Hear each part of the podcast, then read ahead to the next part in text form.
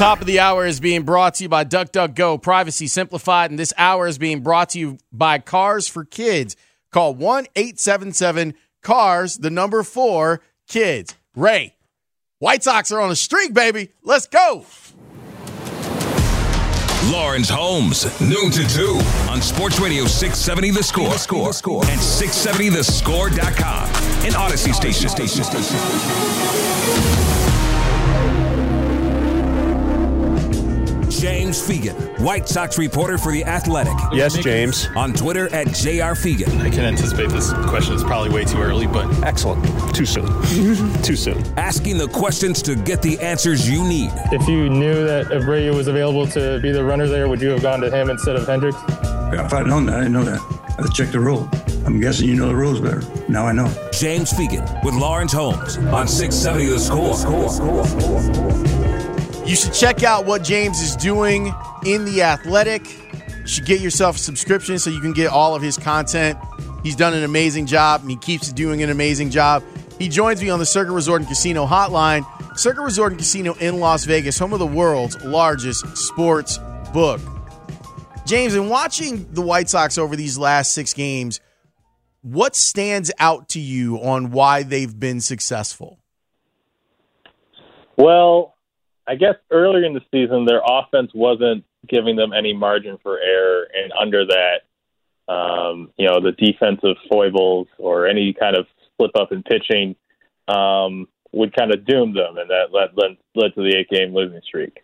Now their offense is not really giving them much margin for error, but their defense has been relatively on point, and the pitching has been outstanding, and they're making it work. Generally, you don't want to be operating without a margin for error, but they're they're executing at a high level to kind of work around it so far. Uh, and it's not what I would think would have added up to a six game winning streak, but they definitely needed to get back on track. So here it is. Yeah, they're they're back on track, and it looks like they're getting some reinforcements. What's convinced them that, that Joe Kelly and Yoan Moncada are ready to rejoin the active roster? I mean, Moncada had been saying that it was basically more or less cleared up uh, as far as any discomfort when he headed out, and you know, then he produced in, in Charlotte uh, as, much as you could actually hope for. I think whenever the standard fare, whenever a big leaguer uh, is you know struggling to rehab stint, you just say like, well, it's a rehab. It's more about the giving you time. It doesn't really matter as long as they look good in the last game or two. Uh, it's fine. Or you have the contrast where Moncada basically destroys AAA pitching uh, for a week plus, and which is the situation you have now, and it seems like he's ready to go. Joe Kelly really hasn't any had any setbacks um, the entire time. There hasn't really been like an outing where um, you know something happened or he had to dial back, even if the velocity's kind of slowly crept back to normal. But everything's been kind of smooth sailing for them in the rehab stint. So you, you expect them to be ready to go. I don't know if you you say that Joe Kelly has the eighth inning tonight or anything like that, but there there hasn't been something to make you think that you know they're lagging behind at some point. Aaron Bummer goes on the IL. What have the White Sox said about when he might return? Uh, not much at this point. Um, I, I think we'll maybe find out more about how it goes uh, in, in the next like week or so. I would say that it, it seems more like a you know maintenance of soreness issue that would be like the, the minimum stay, but it kind of remains to be seen. There hasn't been some specific incident that spiked this. Um, I know that just he's been struggling for mechanical consistency for the entire season at this point. So you kind of point to this and think, well, maybe some rest maybe whatever this issue that's bothering him goes away over two weeks, and we kind of start to see him looking more like himself. And it, it kind of has a dual purpose of both feeling better, but also looking better in his bullpens by the time he returns. Has Matt Foster put himself in the mix to to be Tony's eighth inning guy, even though they are bringing Kelly back? I don't know if eighth inning every single time, but I think he's definitely a guy that if he's available, if he's fresh, and the other guys are, are down, I don't think you have a big reason to hesitate at this point. He, he went through, I mean, that Boston lineup, the way it is right now, there's really only three hitters to really worry about, um, which is kind of like they're kind of a uh, how it could look slightly worse vision for the White Sox this weekend. And and he cut through all of them. I mean, be able to blow by uh, Rafael Devers with the fastball kind of shows you that everything that he was dealing with last season, where he had the groin issue in spring training and he wasn't kind of getting the extension and ride and jump on that fastball to kind of overwhelm guys with 93, 95 the way he is now and the way he did in 2020, it, it kind of shows you it's all all working the way it should be. So I really think health is the big thing for him to kind of look like the guy was very useful in 2020. It seems like he has that right now. James Fegan of The Athletic joining us for his weekly hit. We get a chance to talk White Sox baseball with James once a week. The White Sox have won six in a row. They will face Cleveland tonight over on the south side. We'll get to the Guardians coming up in a bit. Do you believe what you saw from Dallas Keuchel yesterday, or was that a combination of Keuchel was a little bit better and the Red Sox lineup is not very good? I would definitely like to see it more consistently. Um, I mean, the whole thing you have to buy in with him is that he can be pinpoint night in, night out. Uh, I think he definitely faced a lineup that was willing to chase that cutter off the inside part of the plate, maybe more than uh, you know the Dodgers are right now. But at the same time, you can't just tirely spit on a, a guy kind of getting through six innings the way that he did, um, working side to side to play with his, his two favorite pitches. You haven't seen like the huge mix uh, or the slider to really come back in, in a major way for him just yet. But if he can kind of work the sinker and cutter uh, side to side across the plate and, and get you know lineups that are not in a bad good way out consistently the way he did against Boston, like obviously that's useful enough for the back end. I, I'm not like converted to a believer now, and I wouldn't say like if you're in some choice between Johnny Cueto looking good or Vince Velasquez the way he's uh, looked the last couple times out that you would necessarily pick Keuchel over the two of them. Uh, it kind of remains to be seen if, if Cueto pitches this week and if you know it kind of looks like that's a more stable person to go to going forward. But I don't think that they. You obviously don't cut bait after a uh, start where he looked, you know, pretty good and seemed like he was doing what he wanted to do out there. With Michael Kopech, getting him into and through the sixth inning has been an issue. There have been these innings where he has a, a balloon amount of, of pitches that are being thrown. What's he said has been the issue? And with a, a team that's as patient as Cleveland is, does that strike you as the type of lineup that might be able to take advantage of that?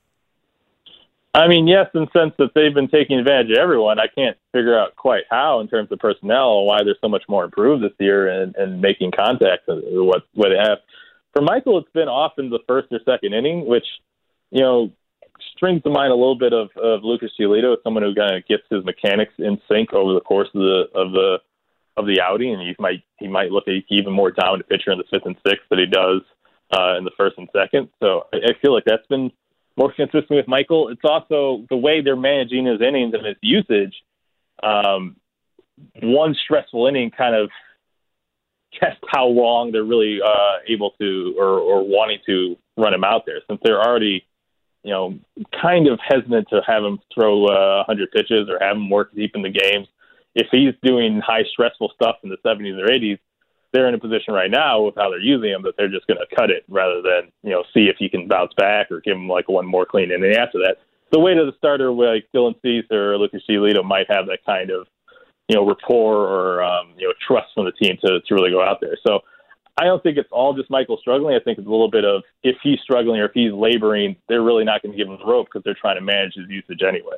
I, I, I look at Cleveland and I go, I, I kind of thought it would be different. I thought their pitching would be the thing that's leading them, and it's it's been their hitting for the most part, and they still are a, a 500 team. What do you think of them when you look at them? What do you see? I I don't I don't see the, the the arsenal to kind of make this last. To be honest, I mean uh, I don't know if this is going to be bulletin board material for them, but um, it, it doesn't seem like an offense that should be able to sustain this.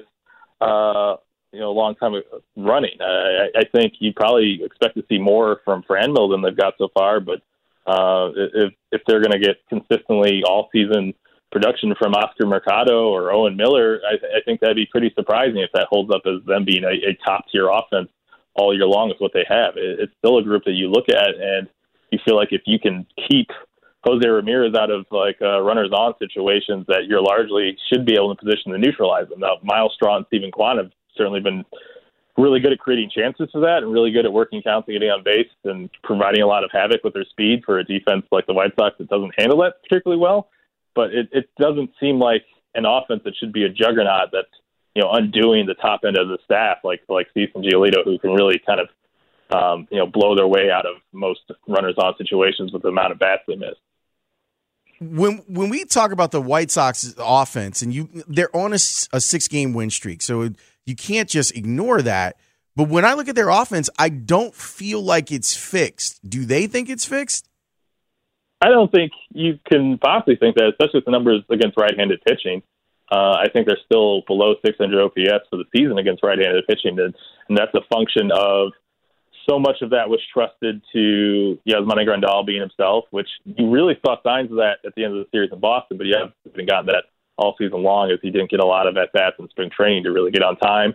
Uh, AJ Pollock was supposed to be a guy who hit right-handed pitching really well last season. Obviously, he's been struggling enormously since uh, coming off the IL and getting his timing back from the hamstring strain.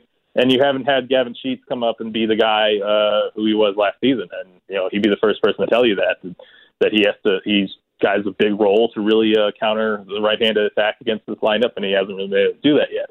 And obviously, a huge part, working counts, getting on walks, and hitting right-handers is Yoan Moncada, who I don't think you thought of Yoan Moncada as a guy that you pull out of this offense and nothing works because he's kind of very yeoman-like, at least was last season, just getting on base but not providing a lot of highlights. But you at least hope that that's the factor here because you know he does all the things that they're struggling at right now. He takes walks, he runs long counts, and he hits right-handers uh, a lot more than he's hit left-handers in his career. So I, I wouldn't want to put it all on him, but he certainly seems like he's everything that they need at this moment. Defensively, and you wrote about this in The Athletic, and we're talking with James Fegan of The Athletic. Why are the White Sox doing a better job of throwing out runners? Um, mostly, I mean, all the caught stealing so far is Reese McGuire, and he certainly is a, a plus arm to be able to do that. But it seems like that was just the focus of this past offseason. You know, Lucas Giolito kind of broke down a very specific mechanical tick that he had realized that was giving him a tell. Normally, runners are not able to run on Lucas. They, I think he had like six stolen bases over the course of 2019 and 2020 combined, and then all of a sudden spiked to 15 last year, and he realized he was kind of leaning out with his upper body and giving a bit of a tell when he was going to home plate. He's eliminated that. Nobody's tried to run on him this year as a result, and I think Cease and Kopech are in a point where they can kind of start doing that next level thing with their now that they know what they're doing mechanically on the mound and have a bit more confidence in their process. They can start thinking a bit more about you know times at home plate. They can start working on fine details about like I'm going to switch up my my timing or I'm going to uh, work out a stretch and or I'm going to try to change my tempo a little bit. That's not something that you can uh, you can focus on so much when you're yanking every fastball glove side the way Dylan was in, in 2020. But now you know, with the comfort that he has, with the, the confidence he has in what he's doing, you, you can start doing those higher level order things. How excited are you to cover baseball where you don't have to wear a jacket? um, I don't know because that that covers up like how much candy I've been eating uh, over the initial month. So, so the pullover sweater was really clutch for that uh, thing. Now it's going to be all out in the open, and I have to live my truth. What's your candy of choice? I mean, they put like Reese's Pieces in that little, that little basket uh, in the press box, and uh, I, I try to like um, cover up my guilt by just like putting a twenty in the little candy donation pile like once a season, and I, I think that's past due at this point of the season. All right, well, I, I think that's a good choice. Would that be your choice if you were not at the ballpark? Um, I think peanut M and M's is probably still the go-to. Uh, I, I may or may not have helped myself from uh, the peanut M dispenser while walking uh, out of security uh, a couple times on the ground floor, but um, you know, hopefully this doesn't lead to like a warrant being put out for me. I hope not too. I hope that they that they say, look, this is someone who's here every day, and he needs that sugar fix whenever he can get it, and uh, it makes him a better reporter and better at asking questions. James, have fun at the ballpark this week. I'm glad that you won't have to wear a parka. I'll I'll, I'll miss it obviously for for decor reasons, but I'll, I'll try to adjust. I'll probably see you at the ballpark this week. That is James Fegan, who covers the White Sox for The Athletic. A couple follow up notes on the Guardians. There's a three game series that's starting with the Guardians tonight, and then the White Sox have a four game series against the Yankees. Here's some numbers on Cleveland. They are first as a team in batting average, third in runs per game at 4.71, fourth in baseball in on base percentage at 323. They are sixth in slugging at 400. They are fifth in weighted runs created plus at 116. They are first in contact rate at 81%. They are second in K rate. They are first by far in swinging strike percentage, meaning they they don't have a lot of swinging strikes, 8.4%. So their bats aren't being missed a lot. Steven Kwan, 316, 407, 461. Check out this quote from Myles Straw, the outfielder for Cleveland. There's a different approach that, that Cleveland is using, and they are trying to see more pitches, to try and and and be more have a more democratic offense. He said, quote, we're not the Yankees. We don't go out there and hit three run bombs all the time. We have to hit our doubles, our singles. We steal bases. We'll go first to third. It's our brand of baseball, close quote. They like to annoy the other team. They want to see a lot of pitches, and when they get on base, they want to try and bother you there. Something to watch for in this series against the White Sox that starts tonight over on the south side, and there's going to be good weather for the whole dang thing, and that's good. When we come back, I heard something in yesterday's broadcast that has been a subject more than once on this show. I thought it was great. It sparked something in my brain of something else that I heard that I thought was great. I will share both of those things with you next here on the score. Lawrence Holmes, noon to 2 on Sports Radio 670 The Score and 670thescore.com, an Audacy station.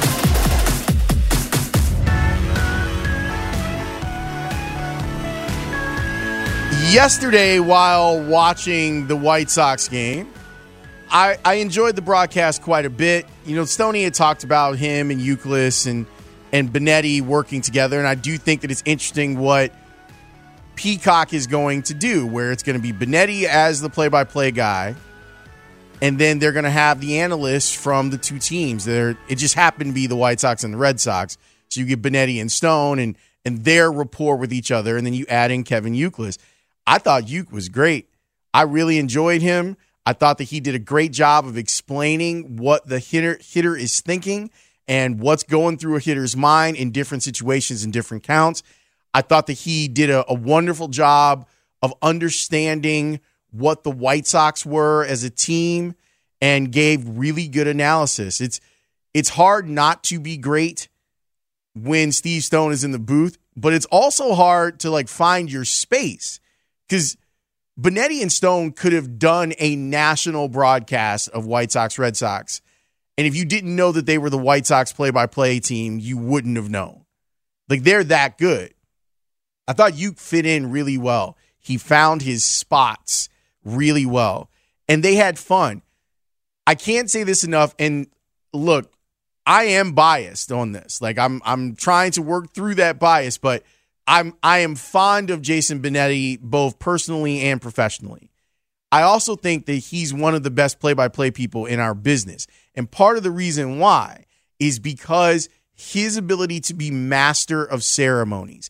He's good at figuring out when to interject, but he's also good at sharing. And that's what I think makes for a really good play-by-play person. Can you allow your analysts to do their job and share? And in this particular clip, is the bottom of the seventh of yesterday's game. We talk a lot about youth sports and youth baseball quite a bit on this show because I know that there are a lot of frustrated parents and some of the things that they're seeing and hearing and, and how you can't enjoy the games maybe the way that you used to because of travel baseball or whatever. This was a great conversation between Benetti, Stone, and Youkilis about that very thing. I know you're managing in youth baseball right now. Yes. How's that going for you? It's good. Uh, yeah, the Los Gatos Little League, AAA, Red Sox, and uh, it's fun. I mean, it's all about just teaching these kids the game, and you know, at times it gets a little frustrating because some people aren't teaching the game; they'd rather manipulate the game and how to win. And I've always said, hey, you know, the, our our job as little league coaches is to teach the game and to grow the game and and to provide them with good insight and information and give them one more thing, and that's joy of playing the game. Because if they love to play the game, they will eventually, if they have any talent, get good at the game. Stoney, what kind of uh, head coach slash manager do you think Uke is? Well, I think he might be a little intense at times. That's just, uh, I'm guessing here.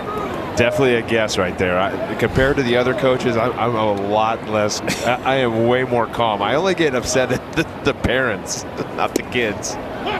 Bird got a strike there after not getting the 1-0, 2 and 1. So you're you take it out on the parents. Well, I, I see the I see the, the so it happens in youth sports. The parents kind of ruin it for the kids in a lot of ways, and, and parents need to do a better job of calming themselves down.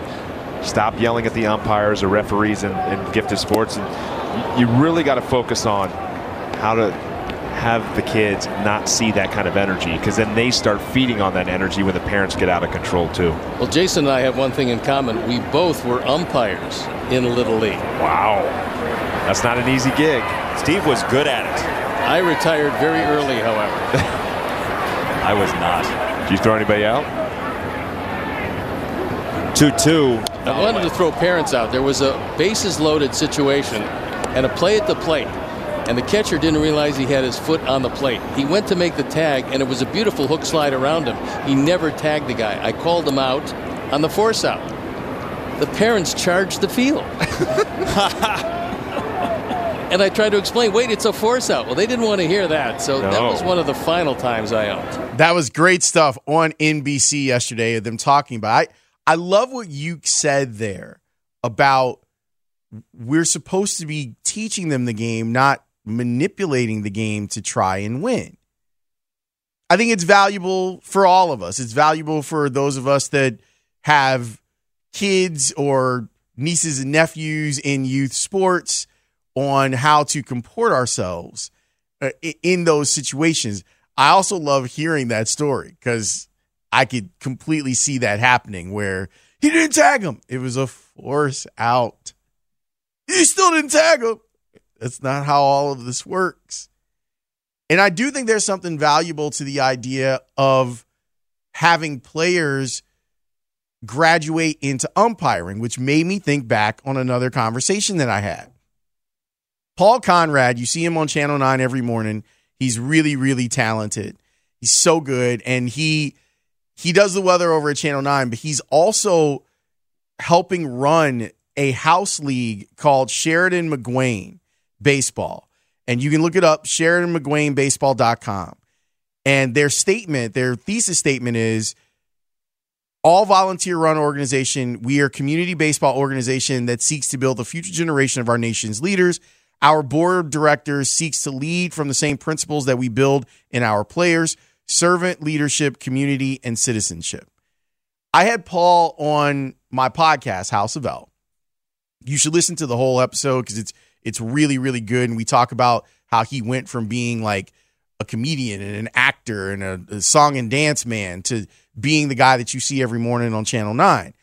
But he's really passionate about baseball and trying to do it in a way that makes sense. This might be a different side of Paul Conrad that you've never heard, but I encourage you to listen because I think that his message, like Benetti and, and Stone and Youkilis, is a really good one when we're talking about youth baseball.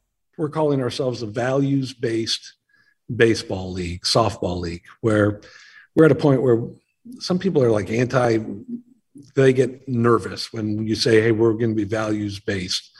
Uh, and all we're saying is we're going to care about things like character, we're going to care about things like citizenship and developing like championship skills and habits that we're not going to we there's not a huge likelihood we're going to be champions in the state of Illinois, but there is a possibility that we can help kids develop championship habits that they'll be able to use for the rest of their lives, whether it's in sports or not in sports.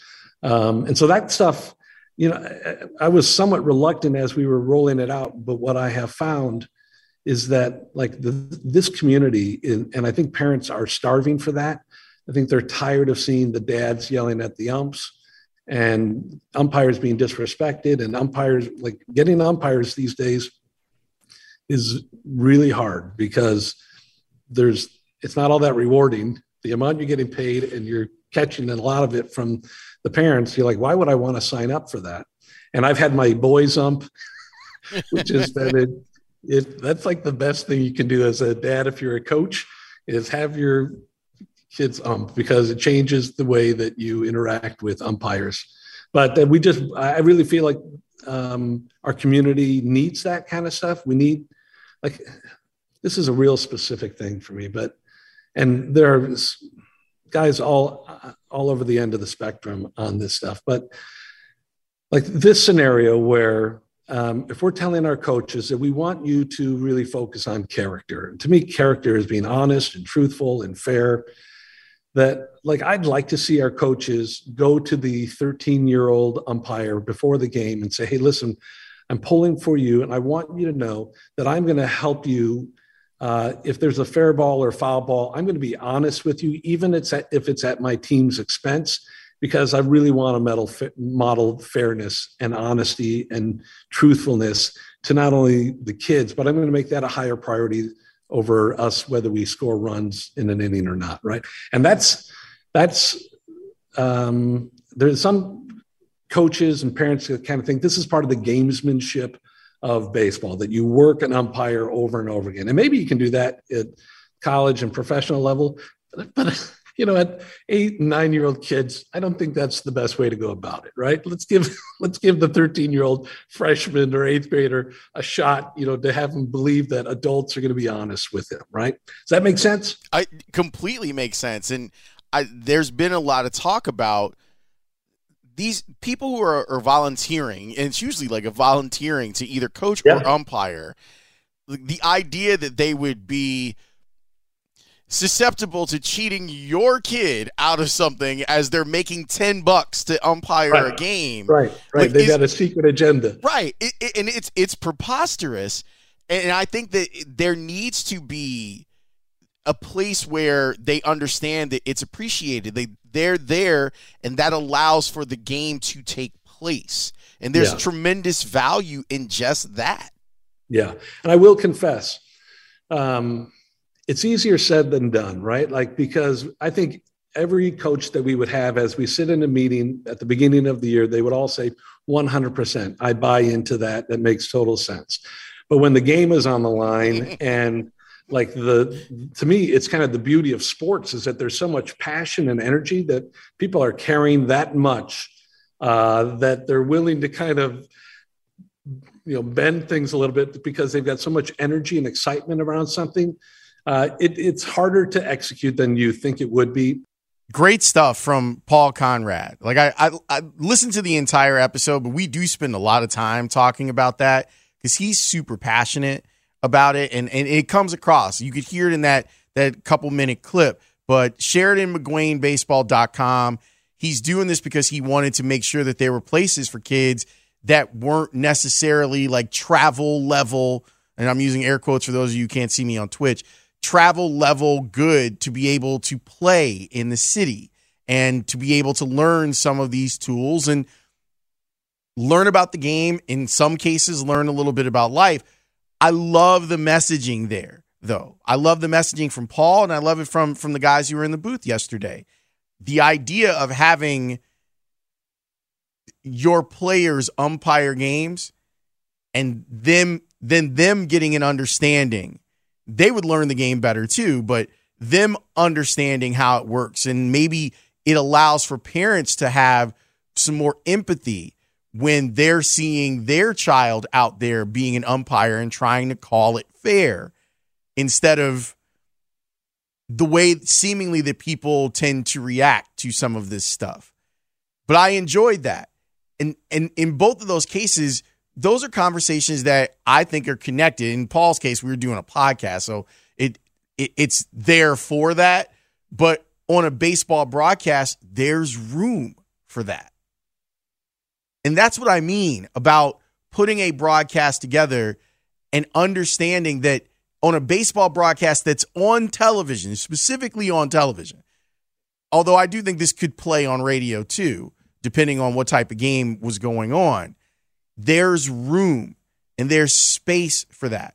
And there's an audience for it. And more than likely the audience that is watching that game nationally, considering that it's 8:30 in the morning on the West Coast when that game first pitches, you might have some fathers and sons or or fathers and daughters or mothers and daughters that are watching that game. and there's something to be learned from it. So I really like it it my ears perked up when those guys were talking about it on the broadcast yesterday and the episode with Paul. It's uh April I want to say April 10th if you go back into the archives of House of L. It's it's worth your time because he's fascinating. But hearing him speak about youth sports and some of the ways it could be better and not just talking the talk but walking a walk and building this league that that they've put together over at Sheridan McGuane was really really dope. It was great to get to know him and whenever I've gone and done stuff over at Channel 9, I usually get a couple minutes of Paul's time and like in the hallway and he talks to me about stuff. And I, I find him to be a really interesting dude. So I'm glad that I can show him in maybe a different light than the way you see him and that he cares about this type of stuff the same way that you do. But my hope, and a texter brought this up, my hope is that for the parent that is quick to, to jump out of their skin at some of these games, my hope is that you hear that from really smart people that also care about you sports and it causes you to go, okay, yeah, I need to be a little bit calm and understand the entire ecosystem and not just it's an opportunity for my son, my niece, my nephew, my daughter to get to the next level. And that people aren't standing in the way of that. More than likely, people would prefer, like, if you've got an extraordinary talent that you see, you want to be part of their origin story. You want to be like, man, I, I umpired that young lady, and now look at her. She's playing for Oklahoma and she's crushing at the, the College World Series. Just some food for thought. I thought it was great. Back after this on the score. Lawrence Holmes, noon to 2 on Sports Radio 670 The Score. score, score, score. And 670thescore.com. An Audacy station. All right, I get to brag and be a proud uncle for a little bit. I only went to one basketball game this year, and the one basketball game that I went to, my niece was playing my alma mater. My niece is Asia Davis. She plays center slash forward for NIU, and she's a badass. She was named to the All MAC first team, which is great. She averaged 17 points and 12 rebounds a game, which is great. 12 rebounds put her as a top 10 rebounder in the country. She was top five in double doubles in the country with 24 of them. She's an incredible ball player. Like she's really, really good. And what's dope is that she got the NIU Victors Award for Student Athlete of the Year. So that's like super dope. Seeing and knowing like she put in a lot of hard work and she was out here giving people buckets out in DeKalb growing up, and then she was giving people buckets down in Florida, and now she's giving people buckets in the MAC. And it's weird to say, but I think she's actually got a chance to like play professionally, and it's it's fun to see that. But thanks to all the people out at Northern Illinois. Thanks to shout out to my guy Andy Garcia, used to be our sports director here. He called all of Asia's games. But seeing her be named like athlete of the year at Northern is wild. Like it's wild. But she deserves it. Oh, and on top of it, she was also an all academic American too. So she's getting it done in both the classroom and on the court.